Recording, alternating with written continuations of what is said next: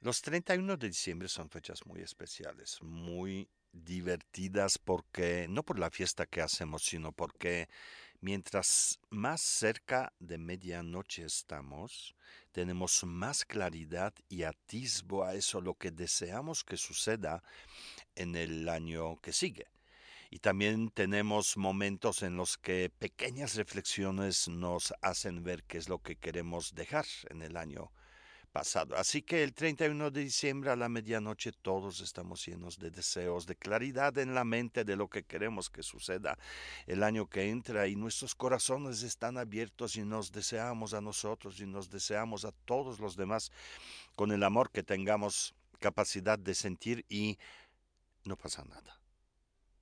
¿Por qué cada año es tan parecido al año anterior? ¿Por qué si tenemos deseos tan buenos y tan genuinos, no cambia nada? ¿Dónde está el error o dónde está esa magia que necesitamos hacer para que el año siguiente sea diferente del año anterior? Bueno, pues vamos a reflexionar sobre esto porque yo sí creo firmemente que esa magia y ese poder del cambiar algo el 31 de diciembre a las 12 de la noche sí existe. Existe, ¿sabes por qué? También porque todo el planeta desea a la misma hora, es decir, según las zonas horarias, pero aún así millones y millones y millones de personas a la misma hora abren sus corazones, se liberan de sus frustraciones, se liberan de su intolerancia, de sus limitaciones y desean bien. Esa energía es absolutamente impactante. Saber que a las 12 de la noche solamente hay caras sonrientes, que hay caras amables, Híjole, ojalá así fuera todo absolutamente el año, pero pues no, es solo de 12 a 12.5, porque posiblemente 12 y 6 ya no. ¿Por qué el año que sigue es igual al año que termina? ¿Cómo hacer para realmente marcar la pauta y marcar esa línea de aquí para atrás? Ya pasó, ya no lo quiero y de aquí para adelante, eso sí, ahora quiero diferente. Pues vamos a ver. Número uno, vamos a reflexionar un momento, un instante sobre cómo nos preparamos para ese momento mágico. 12 horas de la noche o de la madrugada. 12. ¿Cómo es el... Bueno, toda esta semana es una semana de locura fiestas, comida, llenos de bacalao o de lo que sea que con que te llenes, tal vez llenos de alcohol, llenos de movimiento, y ves personas que no quieres, y no ves personas que quieres, y no tienes trabajo por estás, porque hay vacaciones, pero estás cansado como si trabajaras cuádruple. Y llegamos al 31 de diciembre y ese día pues eh, eh, todavía hay carreras y todavía tienes que este, hacerte las uñas y buscar el vestido y llevar a la novia y sacar al perro y no sé qué. Hay un montón de cosas. O sea, yo creo que hay pocas personas que puedan decir, ah, hoy 31 de diciembre descansé. No es un día para descansar, es un día para cerrar, para todavía hacer las cosas que necesitas hacer para tu fiesta de la noche. Nadie hace nada para el año que entra. No hay esa actitud, de eso quiero justamente desarrollar aquí. Entonces uno llega después de todo el día, si eres afortunado, afortunada, chance antes de salir a esa fiesta de la noche, pues todavía tienes una hora de descanso y puedes echarte un tantito y descansar. Pero si no, pues llegas rayando. Entonces llegas, entras en un tumulto de gente, amigos o familiares o un restaurante o lo que sea donde lo estés pasando, eh, lugar lleno de energía. Y si quisiéramos mirar este lugar desde una perspectiva extraña de energía, una, experiencia un poquito tántrica, no mirar personas y sus problemas y sus, pasados y su contexto, sino energía que emana, pues vamos a ver principalmente caos. si miramos, eh, bueno, personas que están viendo ahorita, tenemos experiencia del Mundial, bueno, personas que ven el partido de fútbol, tienen capacidad de trascender su mundo de conflicto, de confusión, de miedo, angustia, eh, ansiedad y miedos y todos los problemas, carencias que tienen y enfocarse única y exclusivamente en el partido. Eso es increíble, eso deberíamos diariamente hacer salir de ese cuerpo del dolor que nos rodea y vivir algo diferente. Desgraciadamente, si el partido sale mal, pues, pues hay una, un motivo más para estar mal, pero hay una capacidad para hacerlo, pero no lo hacemos. Nosotros rodamos por el día y la noche y la semana y mes y año y todos los años y toda la vida rodamos con estos mismos problemas que se van acrecentando, con estos, estas mismas inseguridades, los miedos y las pretensiones y, y los apegos y los deseos y las fantasías y las pérdidas. Rodamos con lo mismo, lo mismo, lo mismo. Cuando uno va a la playa es lo mismo que el fútbol Vas a la playa y, hay una misteriosa y mágica capacidad de dejar todo dolor, sufrimiento, angustia, todo eso en el avión. Cuando bajas del avión, tocas tierra de la playa, claramente en el avión quedaron todos tus problemas. Y entonces en la playa sí ya es diferente, hay solecito, hay cervecita, hay, hay musiquita, hay, hay, lo, que, lo que necesites está ahí. Pero tú de regreso vas, vas a ir en el avión también y, se abre la puerta del avión y tú ya prevés que tus problemas están en el lugar C14, o, no, 14C, donde te vas a sentar y cuando se abre la puerta de salida del avión vuelves a entrar en lo mismo, lo mismo, lo mismo, lo mismo, lo mismo.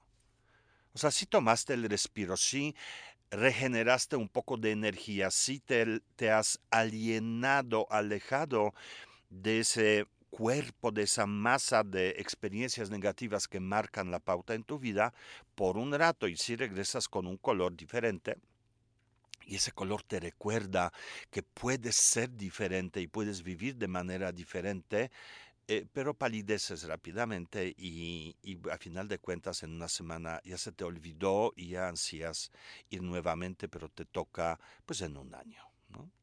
Bueno, lo mismo exactamente ocurre con el fin del año. Entonces, uno llega al 31 de diciembre a profesar sus deseos y, y unos minutos ese día y tal vez esa noche, justamente unos segundos, uno reflexiona sobre o reconoce lo que quiere dejar en el año viejo y hace promesas para el año nuevo. Son unos segundos nada más. ¿Cómo puedes cambiar el universo entero con un segundo? No, deberías tener un poder extraordinario, divino, pero pues no lo tenemos. Les voy a contar una anécdota Hace eh, muchos años, hace bueno, siglo pasado, en los ochentas, eh, yo viví en Italia y el primer fin de año que pasé ahí me encontré con una costumbre muy divertida y muy linda de tomar 12 uvas a las 12 de la noche y con cada uva uno decía eh, un deseo para el año que entra. Entonces yo tenía mis uvas y estaba en mi mente y iba a decir esto y esto y esto y esto y esto y no sé qué tanto. Con cada campanada había que comer una uva y pensar el deseo.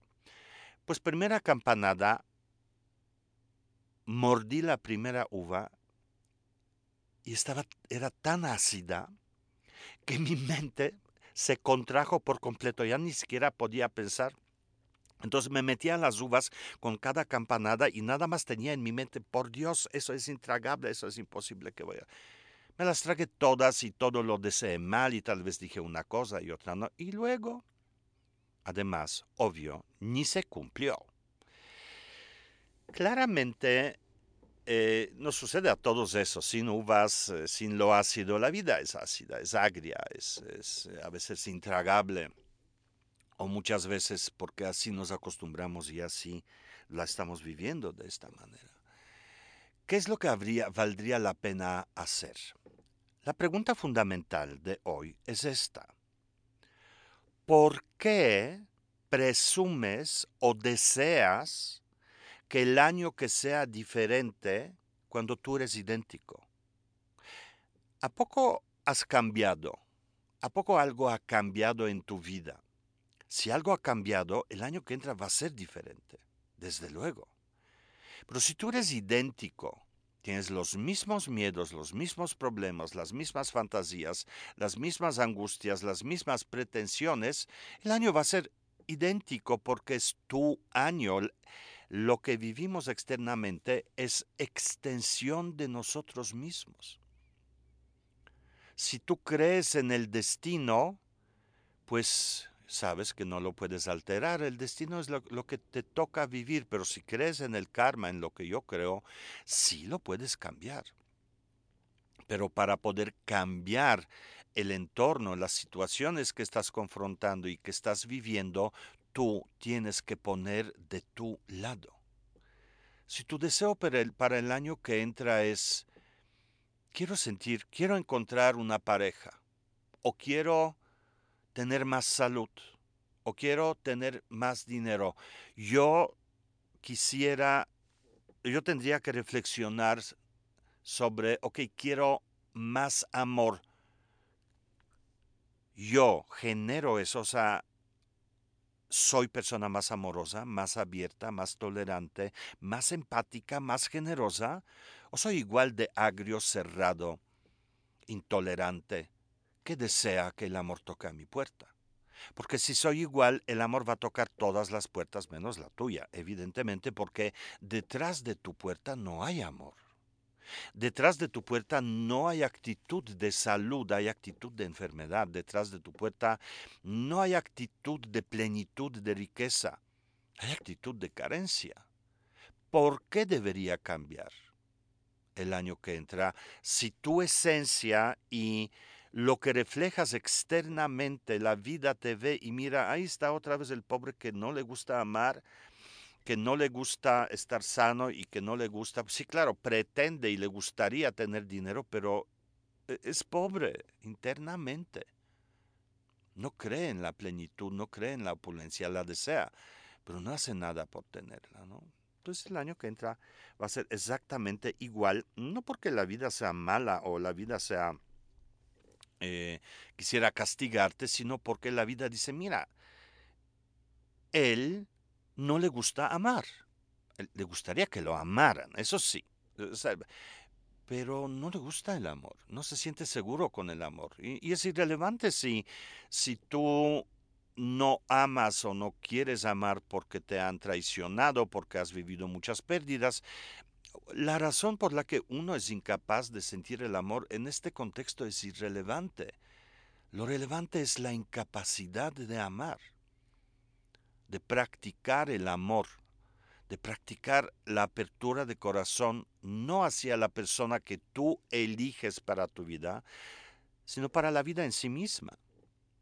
Uno puede amar su mascota, puede amar música, puede amar paisaje, puede amar poesía, puede amar el cielo abierto, el pasto, el mar, puede amar una filosofía, o sea, hay muchísimas cosas, puede amar personas, seres humanos, o las puede odiar, les puede tener miedo y, claro, leerse las cartas que van a decir en tres días, tres semanas, tres meses, tres años, tres décadas, el amor tocará a tu puerta, ¿no? Para que el año que entra sea diferente, nosotros tenemos que aportar algo. La vida es un poco como una, como una cuenta en el banco. Hay que aportar para que rinda, para que te devuelva, para que se incremente y nosotros somos buenos en incrementar nuestros miedos, nuestras angustias, ansiedades, en eso todos tenemos diplomas, maestrías, doctorados, un montón de reconocimientos, en eso sí somos buenos. Nuestra cuenta como kármica o emocional, si tú la revisaras, pues verías que está llena de un montón de cosas que uno no quiere. Entonces, ¿cómo es que pretendes que el año que entra el año siguiente sea diferente, aún con esa magia que ocurre el 31, si tú pudieras recoger la energía de todos los seres que a la misma hora desean el bien, de verdad tendrías un gran poder. Pero ni siquiera creemos en lo que, lo que deseamos a las 12 de la noche. Lo decimos por costumbre hacemos promesas en las que no creemos. Sí, este año sí voy a bajar de peso. No. Pero digamos que mañana no porque todavía tengo comida, hoy obvio no porque pues este, ¿no? El alcohol y todo, este, no, esta semana no. Digamos que voy a bajar de peso la segunda semana de enero. No, enero no, febrero, no, febrero, luego Semana Santa, por Dios, ¿quién va a bajar de peso en la no? Nuestras promesas ni siquiera nacen de un lugar de claridad, nacen de un lugar de fantasía.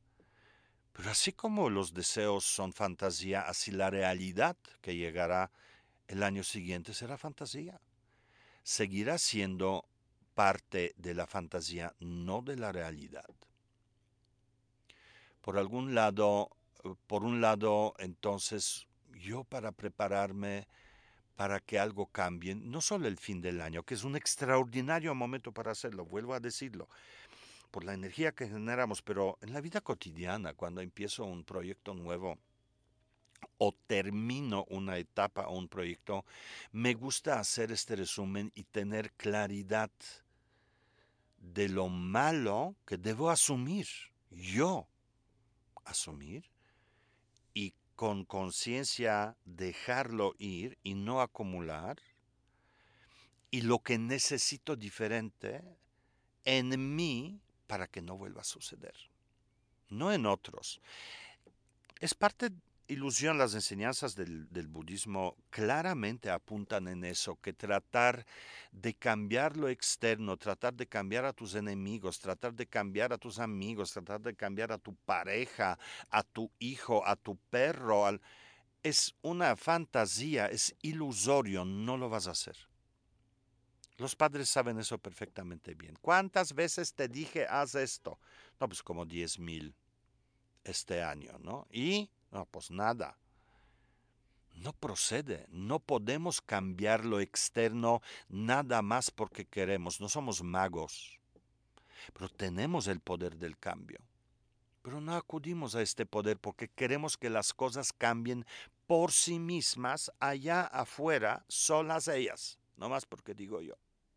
Ahora sí el amor que toca a mi puerta, pero ya que soy adulto mayor, ni oigo también, por favor, que toque este más fuertecito, ¿no? No vaya a ser. Que toque timbre, porque si toca puerta, chance y no lo oigo. Pues no. Lo que está afuera, nuestra vida entera, las situaciones más insignificantes y pequeñas que, que nos rodean, en las que nos encontramos, la gente con la que nos encontramos en el metro, en el consultorio médico, en la tienda, todo corresponde a una causa 100% precisa. Nada ocurre al azar, nada ocurre eh, casualmente en la vida. La conciencia es la que nos permite ordenar esa parte externa. Pero ¿quién está consciente de eso? Pues nadie. Estoy preparando para ustedes todo un ciclo de enseñanzas sobre cómo interactuar con lo externo. Y justamente la primera y la gran prueba va a ser cómo, ni siquiera voy a decir terminar el año, cómo empezar el año. La tradición del budismo tibetano, tibetana, ni siquiera del budismo porque no es tradición budista, sino tradición tibetana popular, nos que voy a presentarles nos enseña mecánicas increíblemente simples, sencillas, increíblemente eficaces y eficientes para empezar el año de manera diferente. Así que escucha eso. ¿Por qué el año que sigue debería ser diferente si tú a las 12 de la noche pones el pie en este año idéntico? ¿Por qué debería cambiar? Prepárate para entrar al año siguiente diferente. Y entonces todo el año será diferente.